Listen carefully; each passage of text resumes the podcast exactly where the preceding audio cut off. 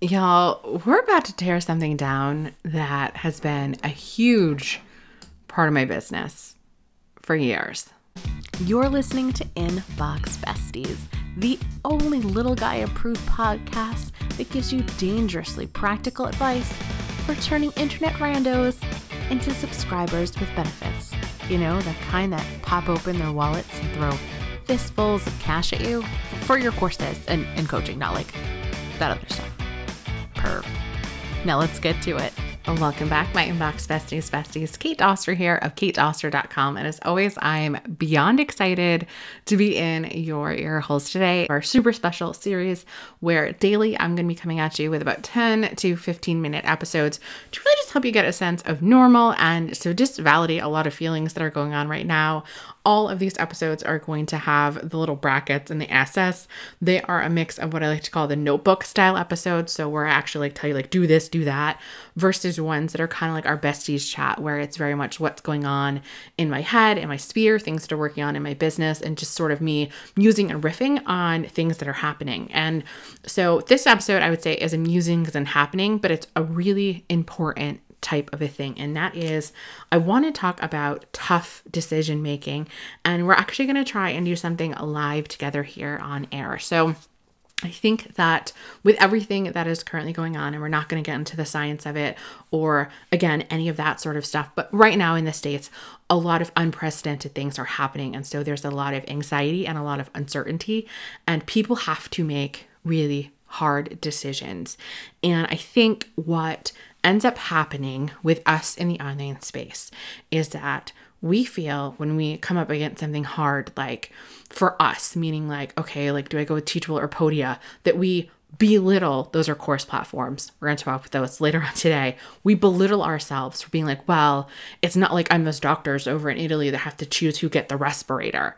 Like, as I was telling to one of my students in a mastermind that I set up as part of an affiliate promotion, she was feeling sad because of you know people on the street or people that have less than her. And i'm like it is going to do you no good. Like how are you going to help this person if they're you know bleeding metaphorically on the street and you cut open your own arm and you're bleeding? Too like getting down to their level is not going to help anybody. You're just going to have two people that are in pain that don't know what are going on. Blood's going to be everywhere. It's going to be gushing. Like, that's not where you can come from a place to serve. And I feel like also not coming from a place to serve is belittling the decision making that we have to do as leaders, as people in the online space who are brave enough and sometimes it feels like stupid enough to actually want to make an impact on the world and stand up and be different and create stuff and allow others to judge it, whether it's on YouTube or a blog or on our podcast. Okay. So I want you to stop belittling yourself and stop comparing your decision making to others. Yours matters to you and to your sphere of influence. So just stop it if it's one of those that you go on and on and on and you're tizzy and like you've been like paralyzed for two weeks, then you got to pull the brakes on it, okay? Because that's just unnecessary. If you were trying to figure out do I launch, do I not launch, do I not launch, do I launch, do I launch, give yourself like three days. Like you need to set an actual timeline because all of that background anxiety going on in your head is going to be detrimental to you and your mental health in the long run. So you need to stop that. So one of the things that we're doing, so you guys know we talked about this before about how I decided to push back my launch. I flip flop the date, but the dates that I've landed on, I feel so much better about, just like it does. So it is going to be from March 30th through April 4th, where we're going to do a Saturday in that car open period. I'm doing a three day live extravaganza. There are three master classes. They're getting hosted on Zoom. You can go to katedoster.com forward slash party to sign up super early if you want to. I'm like, I'm so excited by them. And I think that for me, I just, I almost had a breakdown. We've talked about this on Friday's episode in front of my brander because I just was in such turmoil. But when I gave myself some space and I got to breathe, and I realized that I was worried about flip flopping because of how I would appear to other people, and that it was all just feelings. And that's probably what's happening too with you flip flopping in decisions or like degrading yourself because, again, you're not making respirator choices. Thank goodness. And if you are, you should not be listening to this podcast. Like, stop. Just give yourself some space and a breath. Okay. You cannot screw this up. Are there going to be decisions that could have made things a little easier? Yes, but you cannot mess this up. And that's something that I got from my coach. You know, if the decision you made right now, if you couldn't mess it up, what would it be? So I figured I would let you know about a decision that we made in our business that was kind of really racking on me, mainly because of something called the sunken cost fallacy. So that is saying that you have a car and you just put brand new tires on it, but then the transmission goes and then you fix that, but then the exhaust system goes and you need to pour money more money into it, and it's keeping on pouring on more money into something when you realize you just could have spent the two thousand dollars on a new car. But since you already just spent 500 on new tires, you just keep going with something that's ultimately going nowhere. That was me and my self-hosted course platform. So I was using a very overpriced plugin. I had to store my files somewhere on Dropbox, somewhere on Google Drive. I had to pay for my own video hosting. At the time when I got in the super overpriced plugin that had one nifty feature, I actually had a beta version of the video hosting and then all of a sudden they changed the deal. So it was just a thing and it had bad UX. And if I wanted to add a new lesson to Love Your List or if I wanted to change around how things were laid out, I am not kidding when I tell you it would take me over 50 minutes for a single page.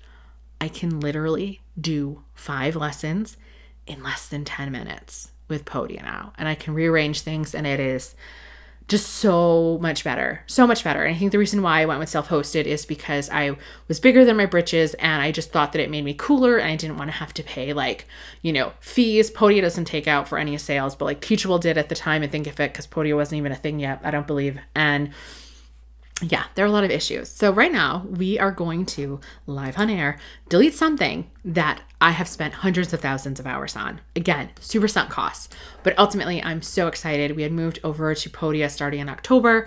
They moved over our content. It took probably about three and a half weeks, way longer than they said it would. They moved over all the buyers that we had. There was this weird lapse where because they make sales every single day, some people like because we didn't have our Zap set up properly at the time, some people didn't get added, but we we figured that out. And then I've been going through all of our email automations to make sure since our freebies were stored on the vault that we got that out of there.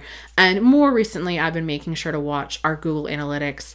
I realized that there's actually one freebie that I still had over there, so I made sure to change all that up, move it over to Podia, and made some decisions around actually that particular freebie and whether or not we're going to retire it or not. So, together we are going to delete this. I did go ahead and I created a backup. I there's a plugin that I use called Updraft Plus. So technically, I do have a backup version of the vault. And if you decide to go over there, you're going to see my nice redirect message that I've created. But I'm in SiteGround right now, and we are going to destroy it together. That's what we are doing. This is hard. Again, I told you, online business, like, it's a lot of feels. So we just hit remove we're going to permanently delete the subdomain. And then what I'm going to do is I'm going to recreate it. And that's where the landing page is going to go. Ah, guys, here we go. You can literally hear the agony. All right. It has been destroyed. So I am going to make sure now that all of the backend files are gone and that if somebody tries to go to it there's nothing there which is heartbreaking. But not because ultimately i'm very excited that we moved to podia. And this is what i'm talking about decisions that you might feel like well it's not the end of the world. To you that they are big and i do not want you belittling your decision but i want you to be able to rip off the band-aid and move on. So i hope that this episode helps you guys. We have officially destroyed my subdomain, vault at katedoster.com together. Thank you for being brave with me, and I'll talk to you guys tomorrow.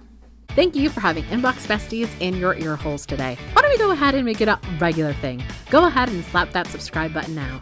And while you're at it, why don't you go ahead and take a screenshot and tag me over on your Instagram stories, Kate underscore Doster, so that way I can give you a shout out for being a bestie of the week. Later days.